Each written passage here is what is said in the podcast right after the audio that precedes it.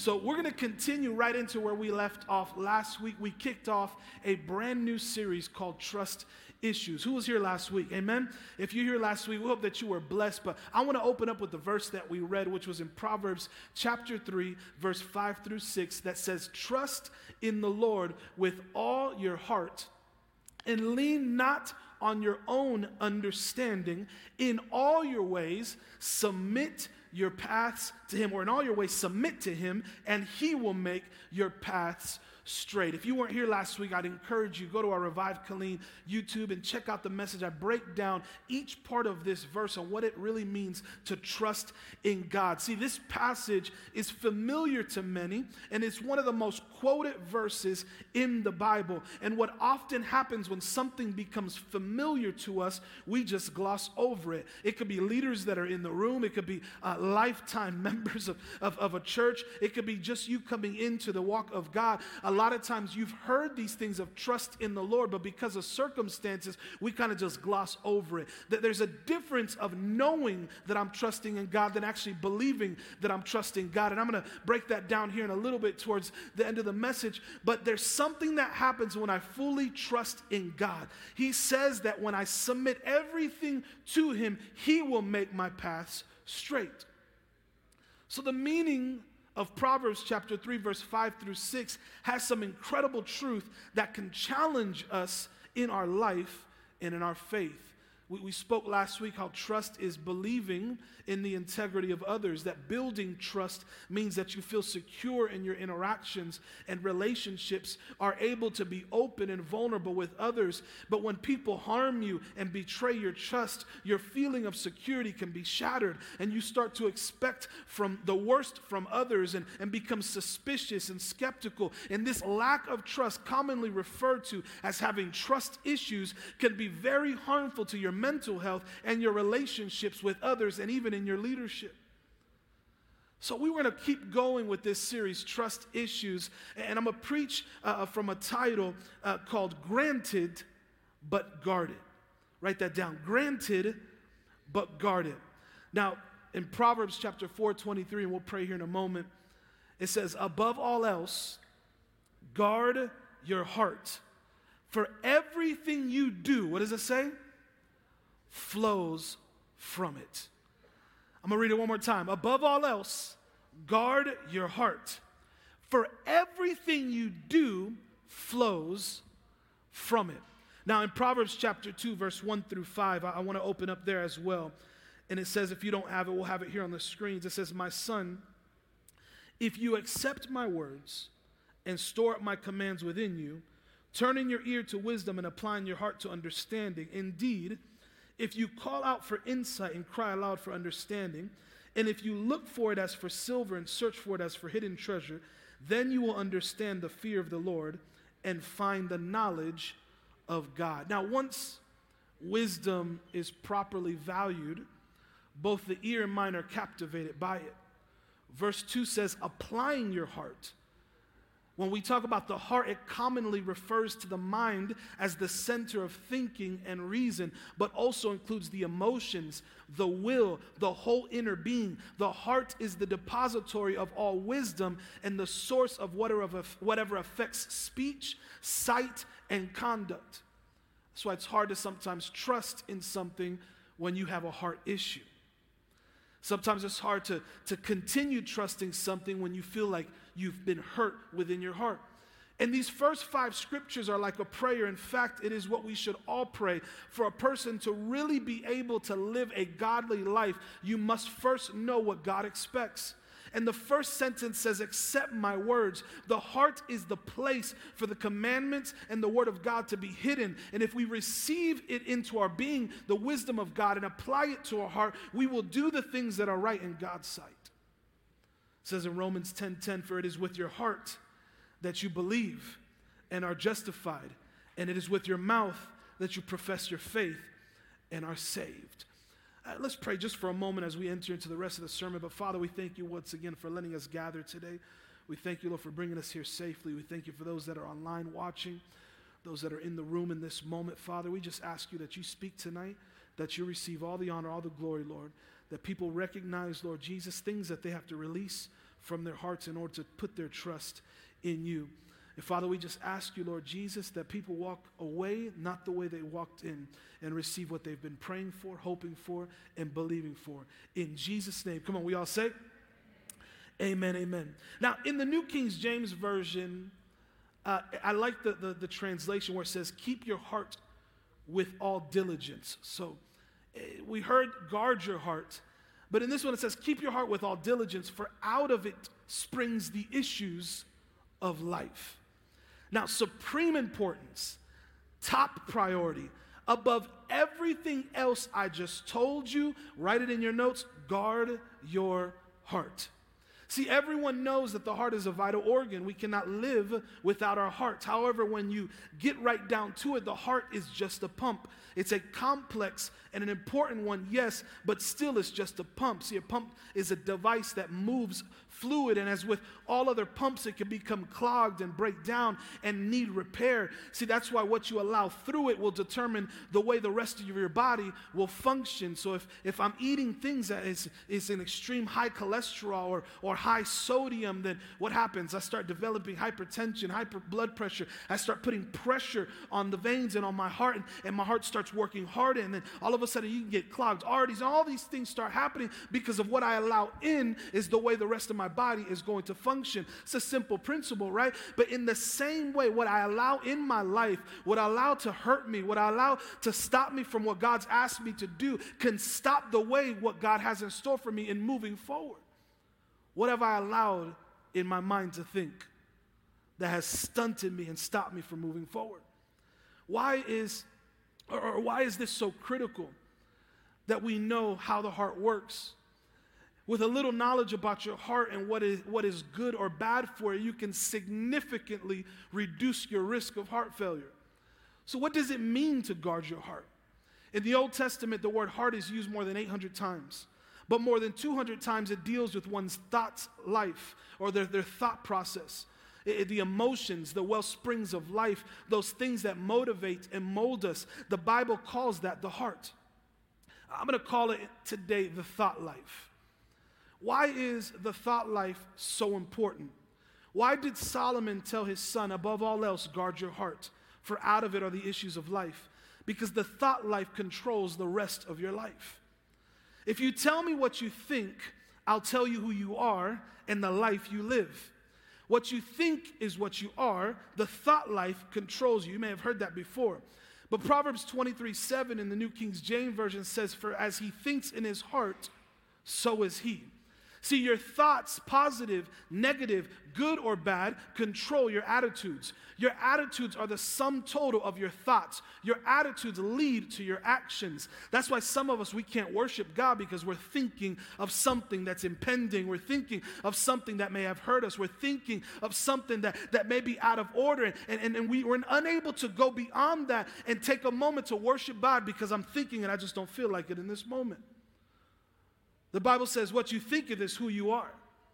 So if I continue to think on these things, then that's eventually what it's going to be. As parents, if I'm thinking that my child is doing something wrong, I'm going to continue thinking that, and it's just going to get inside of me. And for some of us that are discerning and we're prophets of God, we could be like, no, I know what it is that you're doing, son or daughter, right? But a lot of times we can start thinking so many things that we end up assuming things, speculating things, and hurt ourselves in the process. And God is saying, Why are you thinking on that so much? For what you thinketh is who you are, so is He. See, your thoughts control your actions.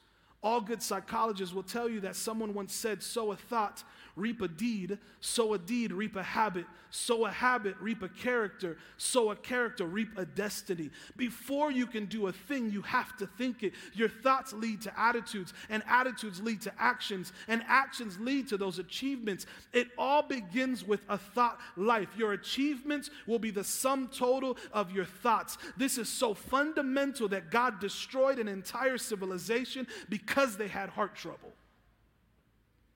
Genesis 6 5, it says, The Lord saw how great the wickedness of human race had become on the earth, and that every inclination of the thoughts of the human heart was only evil all the time. And God said, The thoughts of their heart are so evil, I'm going to have to destroy them. And He sent the flood because of the thoughts of men's hearts. The heart of the human problem is the problem of the human heart. We're still having the same problem they had. Do the following questions give you pause for the condition of the heart.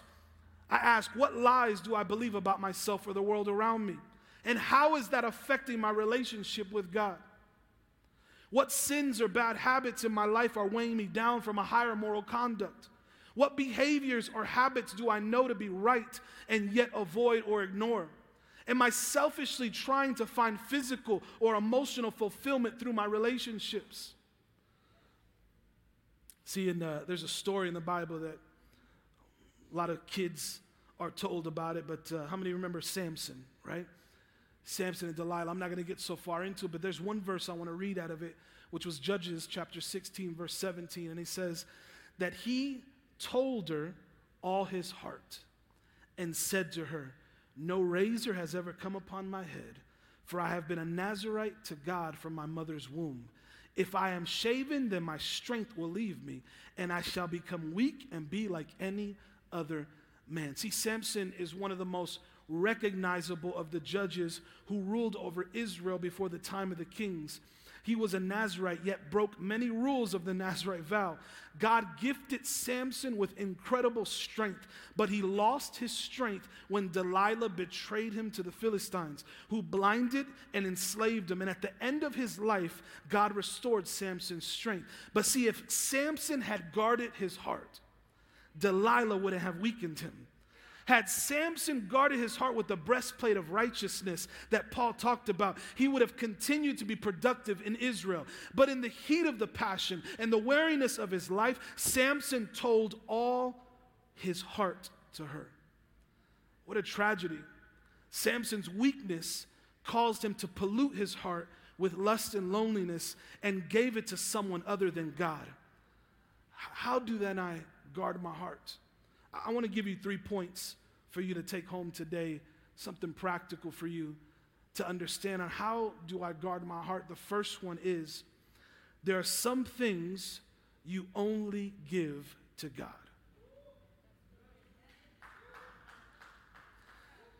There are some things you only give to God. I like another version. Of there's, there are some things you give to no one but God. And in a social media world that we live in today, where we want everyone to know what we're doing, I'm, I do it. I share a little something, right? We utilize it. Sometimes we post things just so we can prove that we're doing something. You know what I'm saying? That's what we do at the gym. You know what I'm saying? You're like, dude, you don't even look like you go. You know what I'm saying? Working hard. Really? You're working hard? You know, with my kids. We know you with your kids. You raise your kids. I do it. I do it too. I'm with you. But what I'm saying is that because that's just what we're programmed in today's age, we want to let everybody know what we're doing. God gives us a thought, and a lot of times we share it immediately. God just told me this. God just said this. And the things is, as many of us, we have given our hearts to people, to careers, and to ideals, which is not a God idea, then we're shocked when these persons or things betray their heartfelt investment. Always reserve the deepest and innermost portion of your heart and trust for God. If you can live a life where you save and you, or not only say save, where you put your innermost deep self and trust into God, nothing will hurt you. You're like, well, that's easier said than done. But the fact is, is because of who I put my trust in, then I know that if I've submit all my ways to Him, remember last week what we said, if I've given Him everything, even the things that no one knows, even the dreams that no one, or that people even laughed at, whatever it may be, if I submit all my ways to Him, it says the promise is He will make my paths straight, meaning that in my own way of thinking, in my own way of trusting, in my own way of trying to plan certain things out, my path looks like this. But the reality is, when I give all to Him, God says, I straighten you in the direction I want you to go. And so there's some things that you don't give to no one else but God. You know so beautiful about that? is knowing that God is speaking to me, but you don't need to know that God's speaking to me. That God's allowing us to discern some things, but you don't need to know that I'm discerning certain things. That's for me, that's for what God's doing within me. There's things that I've asked God to mold in my life. So there's some things that I will not tell no one else to, but only God.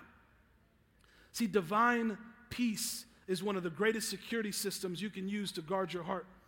And God wants your heart for Himself. It was the basis of your original union with Him. God didn't appeal to your intellect, He asked for faith. The enemy despises your heart because it is with your heart that you believe unto righteousness. We read earlier in Romans, for it is with your heart that you believe and are justified, and it is with your mouth that you profess your faith and are saved. See, this peace is born out of prayer. It causes you to trust what you cannot trace, it leads you to only rely on the character of God. A character cannot be proven, it must be believed. Nothing you read will replace the personal experience that evolves from prayer and praise and from time spent learning to know the God your heart has believed.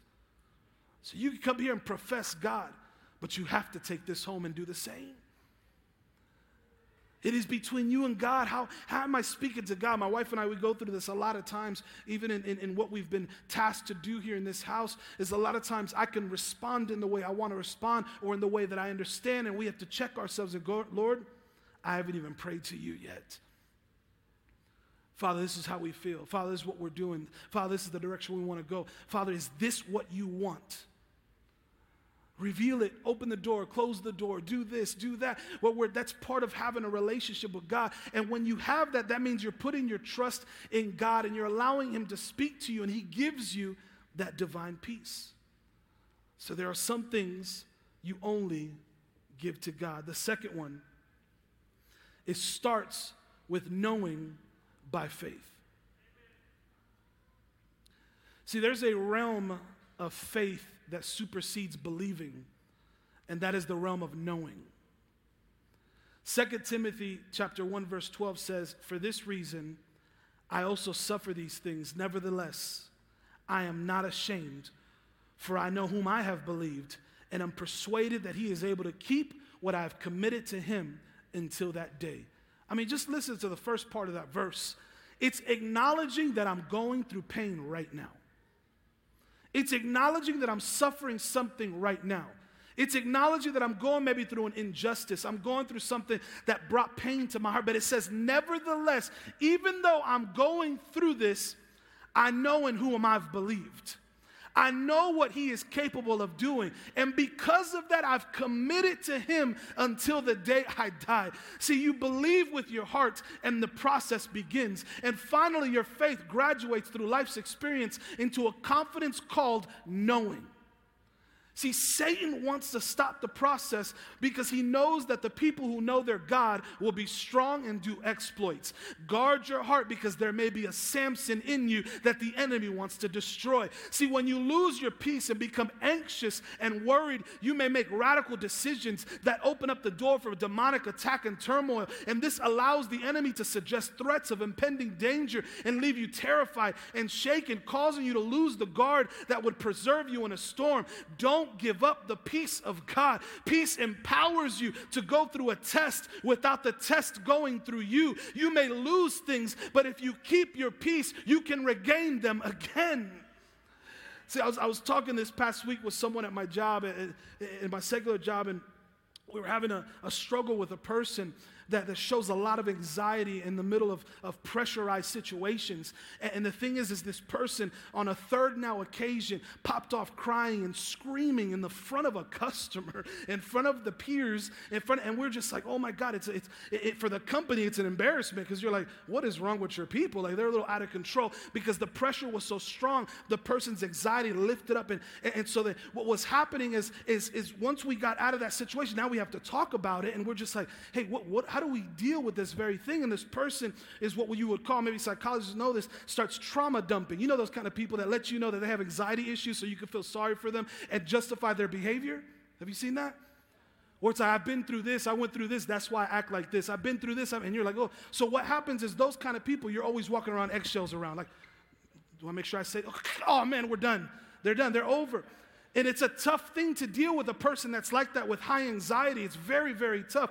And so we're talking through this as a leadership team. And, and one of the people were like, we have to understand that in today's time, uh, this is something that's very highly talked about. And I remember I stepped in because a lot of the stuff that I lead, I, I lead always with what God's placed in my heart and, and the things that I've learned in church and outside of church, in life and inside of a work life. And I'm sitting there talking. I say, hey, man, I agree with you, man. I agree completely with you. I said, today, in today's day, mental health is something that is highly, highly esteemed. What I mean by that is that everyone will tell you they have mental health issues before a doctor actually tells you. That they'll actually say to them, I'm highly, I have anxiety issues, and there's nothing wrong with that. I applaud someone that's upfront and forward with a condition that they're going through in order to get the help that they need. And I remember before, no one would want to talk about these things. They'll keep it quiet and private. And the reason they'll keep it quiet and private because they're ashamed of it or, or, they don't want people to look at them in a different light or in a different way. And so no one understood that someone was going through what today would be called a mental health issue or, or high anxiety. And so, so no one would want to talk about it. But today, today people are proud to talk about it. Not everybody, it's a blanket statement, but the reality is people will tell you up I have anxiety issues. Oh, whoa, hey, my name's Andres. Right? And, and they'll have that condition. And I remember thinking to myself right there, spiritually, and I didn't say it out loud, but I was thinking, in the same way, God, I declare in Jesus' name that if someone is so upfront about their condition, that they'll be upfront of who they need to go to for the healing. That no more the excuse of this is just the way I am. That literally I'm going submit my health to you, God. I have problems too. And who do I go to if not Jesus, who I trust in with my whole heart? It says, submit all your ways, your anxiety ways, your troubled ways, all your trust issues, submit it to God. He says He will make what looks crooked, what a doctor said is wrong, what you may have to take a pill for to make it straight. And He says, I heal you. I'm the one who created you. By my stripes, you have been healed. And how is it that today, a day where we've been able to walk away from church, walk away from position, walk away from different callings that God has placed in us because of a condition, and God is saying, It's time to submit it to me. I'm the one who who can bring healing. I'm the one who can bring restoration. I got to be careful with that because I don't want to offend somebody that might have it. But have you thought it in a perspective of, Lord, it's time to renew my mind? See, we've grown up in church or we've been having years in church and we gloss over these promises that God says there's yes and amen. If He says I am more than a conqueror, am I living my life out like more than a conqueror? If He says I am a royal priesthood, am I living like if I am royalty? If He says I am the Son of God, do I walk out the way it is to show that I am a Son of God? I have access to Him. And because I have access to Him, He guards my heart, He guards things within inside of me, He guards my call. And He says, I have you, I'm molding you, I'm protecting you, I'm, mold, I'm, I'm getting things prepared, and I'm about to release and launch you out into this world. This was not meant to stay in these walls. This was meant to go out and let people know about my name, know what He's done in my life. So glad you're listening to our podcast, and we're believing it'll bless your life. And our desire is to impact more souls with the gospel of Christ. If you want to join this mission and want to give today, we will be so grateful, and you can do so by visiting our website at www.revivekilleen.com or text GIVE to 844-462-9071. Now let's get back to the message.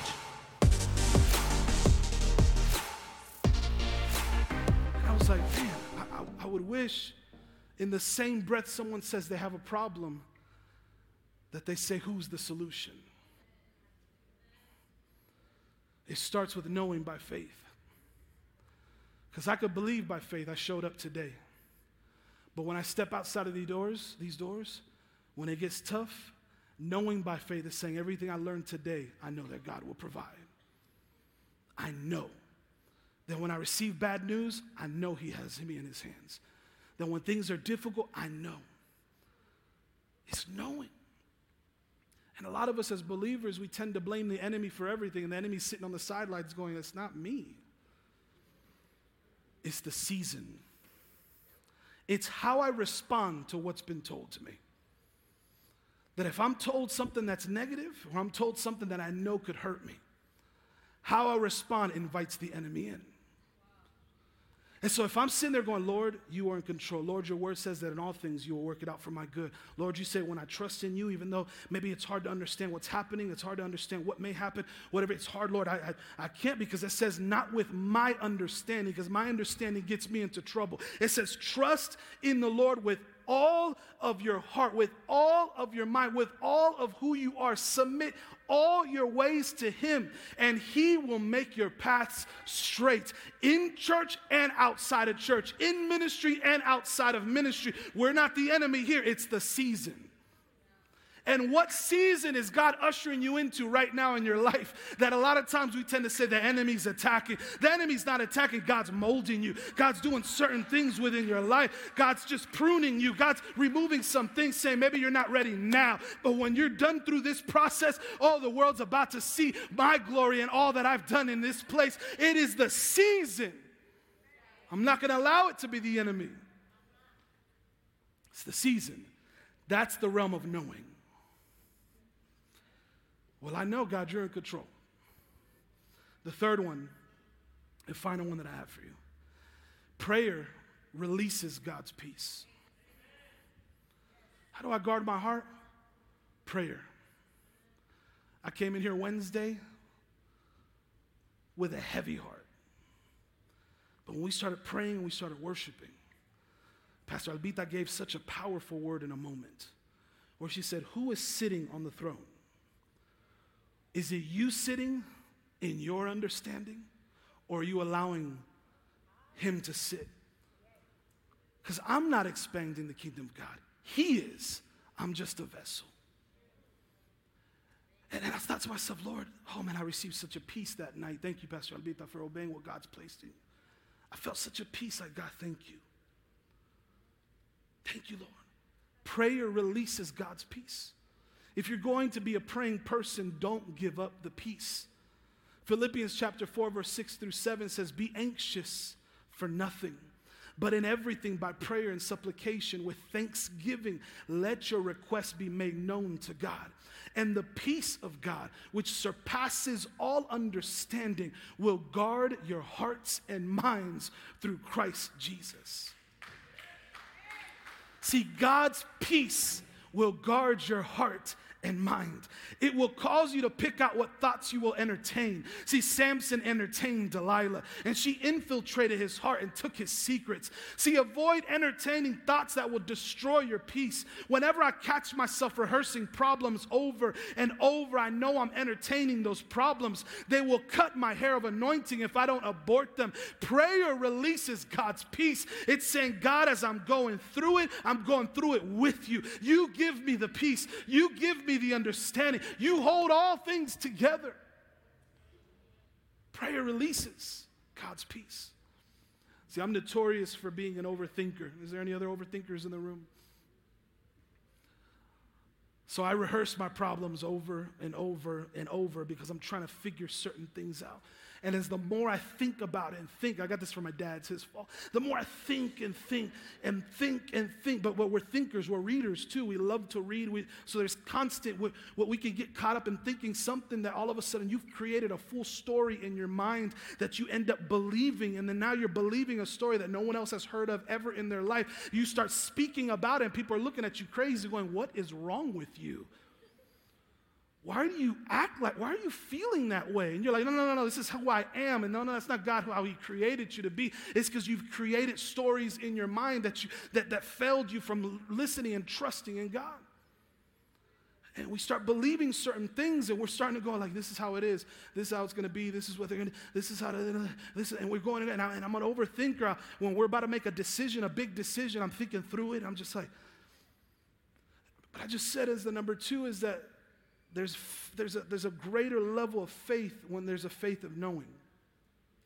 I remember my wife and I, when we, when we bought our house, when we bought our house, the house that we actually, like we built the house, we were able to pick the brick color and all that stuff. And but we were in a situation, we were in a, a, circumstance during that time where, where I, I didn't have a job. I, I, had lost my job. I got laid off three times in a row. It was tough. Everything that we had, our savings was flushed out.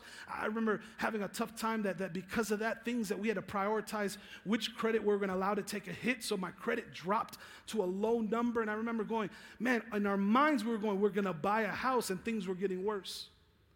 And I remember looking at my wife, and this was like 11 years ago, and I said, Babe, I just, man, we're, not going to get approved. Babe, we're not, we're not going to do this. Babe, we're not going to do this.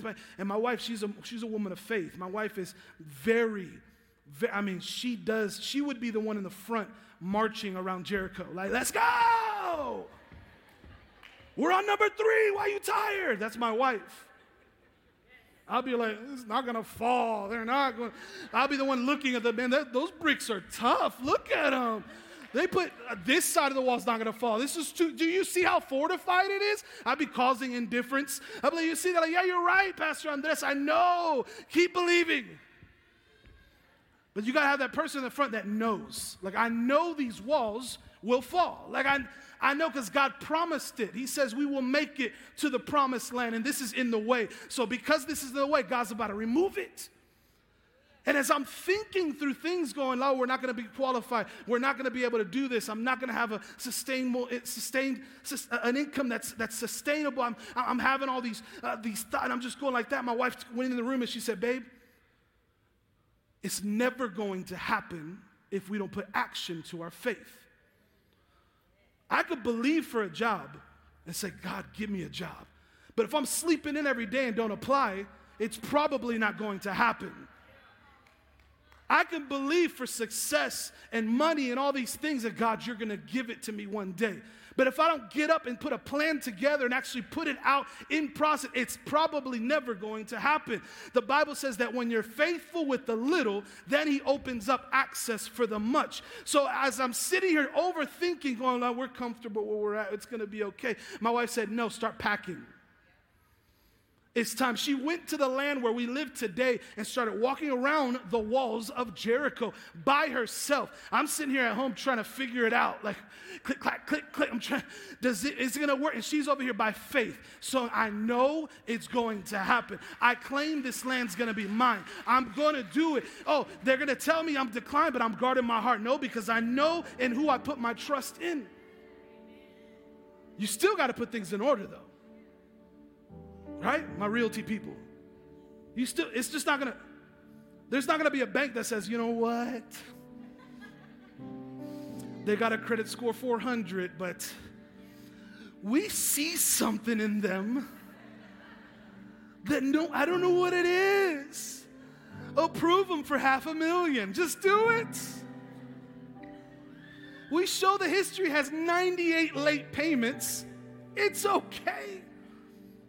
That's what we want to hear from a preacher. Today is your day. You're going to be approved. No, get your stuff in order so you can get approved. And I remember I was like, so we stepped in and she goes, let's go in there. We sit down and we talk to the lady and she, and I'm already like, my heart's hurting because of the decline. I know it's going to be declined. And the guy said, you know what? Let's do this. It takes eight months to build this house. That means you have eight months to get pre approved, eight months to put things in order, eight months to get your credit where it needs to be.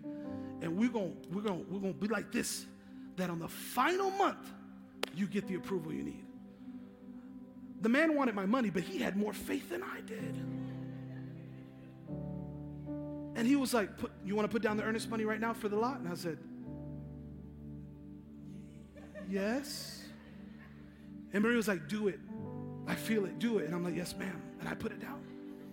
He goes, all right, let's go. Go put sold on the thing. Sold, it doesn't even belong to me yet. You're holding my money. It is, I don't own it yet. It's not mine. I still don't owe it. I'm still paying the bank. And I remember putting, and we took a picture. We were like, and Maria's like, what confidence? Like, this is mine. I declared it.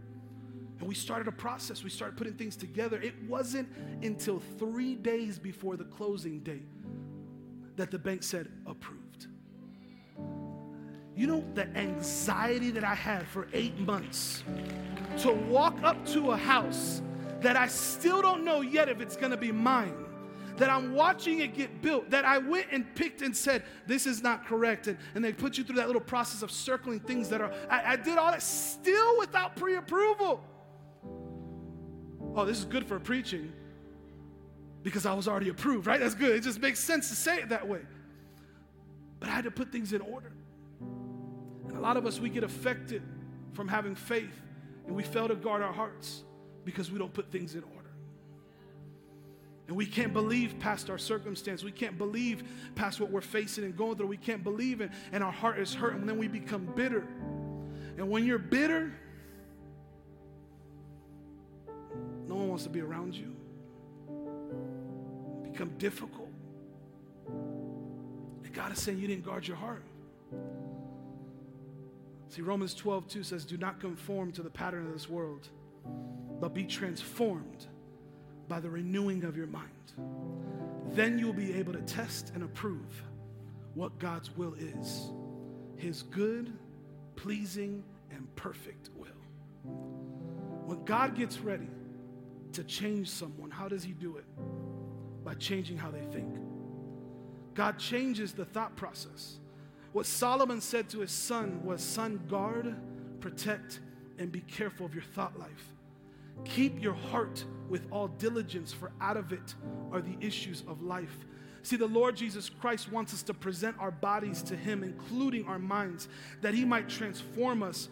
See, you know, one of the devil battles for the mind, how important that we learn to keep our hearts, because a fierce battle is raging for the control of your mind. When God is in the heart, then we think right, we live right, we do right. When God is absent, we think wrong, we live wrong, we do wrong. Be careful what comes into your mind. You have to think pure thoughts. And now a text without context context is just a pretext. So, context is important. And in this passage, Solomon is talking about specifically the sexual affairs of a young man. Solomon is warning his son about having impure, immoral thoughts in his heart and life.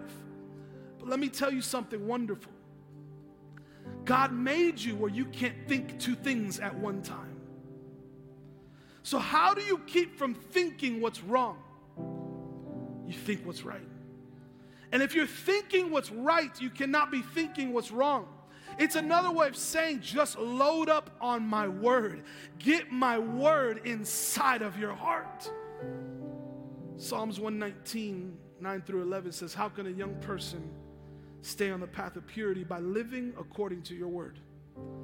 He says, I seek you with all my heart. Do not let me stray from your commands. I have hidden your word in my heart that I might not sin against you. So, how are you going to think pure thoughts? By thinking positive thoughts. Not thinking about flowers and birds and trees and the beach. Those are all beautiful things. But what the mighty word of God says. Hebrews 4:12 says for the word of God is alive and active. It's sharper than any double-edged sword it penetrates even to dividing soul and spirit, joints and marrow. Marrow. It judges the thoughts and attitudes of the heart. We have to get it in our heart. It has the power to cleanse and keep you from your thought life. And through your thought life, God wants to minister to you. A God controlled life will govern your speech, it will guard your sight, it will guide your steps. And if you want to know what is in your heart, just listen to what escapes out your mouth. Jesus said, Out of the abundance of the heart, the mouth speaks. So when your mind is clear and right with God, when you think the thoughts of Christ after Him, when you have the mind of Christ, when you're being transformed by the Word of God and the power of God and the Spirit of God in your thought life, then you're going to be doing the will of God. See, God has a plan for you, a wonderful plan. The book of Proverbs shows you his plan for having wealth health, and wisdom. It begins in your thought life. See, access is granted when I profess His name and believe it in my heart. It's granted for me to trust again, but now with a guarded heart. See, guarding your heart means that we are continually making sure our heart and our head align. It means that what we know to be true is what's setting the direction of our heart. Our heart and our head tend to drift apart if left unchecked. What we know to be true in our head won't be what we actually live out in our lives. That's why guarding your heart is important. Guarding your heart is something you need to do daily. The reality is, our hearts don't just drift, they are under attack. And whether you release, realize it or not, there's a battle going on for your heart. You are constantly getting bombarded with messages that run contrary to the gospel, that are trying to erode your faith and walk away from God. That's why guarding your heart is so pivotal for you to do. Guarding your heart means that you're making sure your heart is living out what the gospel says it's true. It is the news about who Jesus Christ is, what he has done, and how that changes everything for all of us. The gospel or the good news about Jesus is the best and most important news you will ever hear.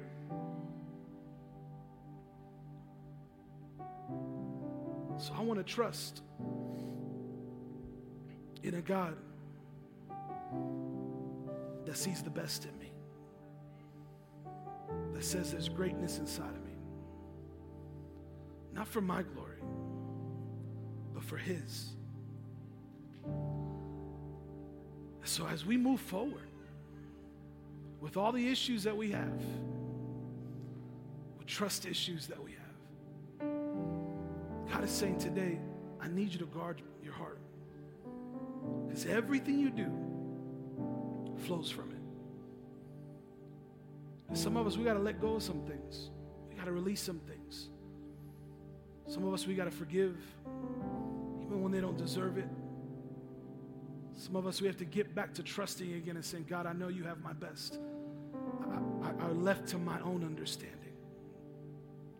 And God is tugging on our hearts today, asking us to make a choice. A choice that brings fruitfulness because of his faithfulness. That shows and reflects his goodness, his peace. I'm going to trust in you, God. You know, my dad, my grandfather passed away last week, and for my dad specifically, his side of the family, they're not as united as maybe my mom's side of the family. It's a lot of history of stuff that probably most of them don't even remember why they're mad at each other. And I remember preaching last week about trusting in God, and he's preaching about trusting in God. And, and in the same level that we're, we're, we're trying to encourage you to make the right decision, we have to believe it too. We have to walk it out too. And I said, God, I trust in you that when my father arrives, he could be a light. I trust in you for my mother's healing. I trust in you, God, that you will do what you promised you would do in this house. And even if I don't see it in the moment, even if I can't trace the path it's on, I still choose to trust in you. And because of that, I say, I know in who I believe. And I know that He will work it out for my good. Because I love Him, because He loves me. And He loves you. And He sees you, He created you for a purpose, for a time as this. For a now, not a later. For in the moment, not for another moment.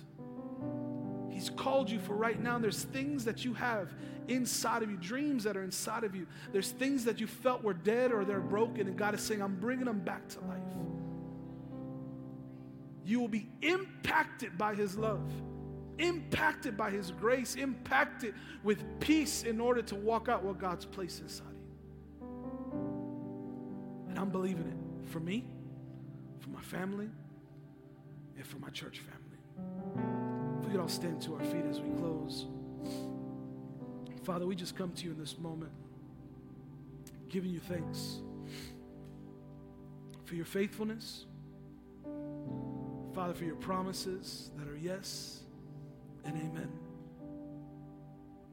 Just ask you that as you've touched our hearts today, we're able to release anything that's been trying to break it, anything that we've maybe allowed it to be broken right now in the state that we're in. We just ask you, Lord, that you begin to heal, that you begin to restore, that you begin to rise up a faith within your people to trust in you.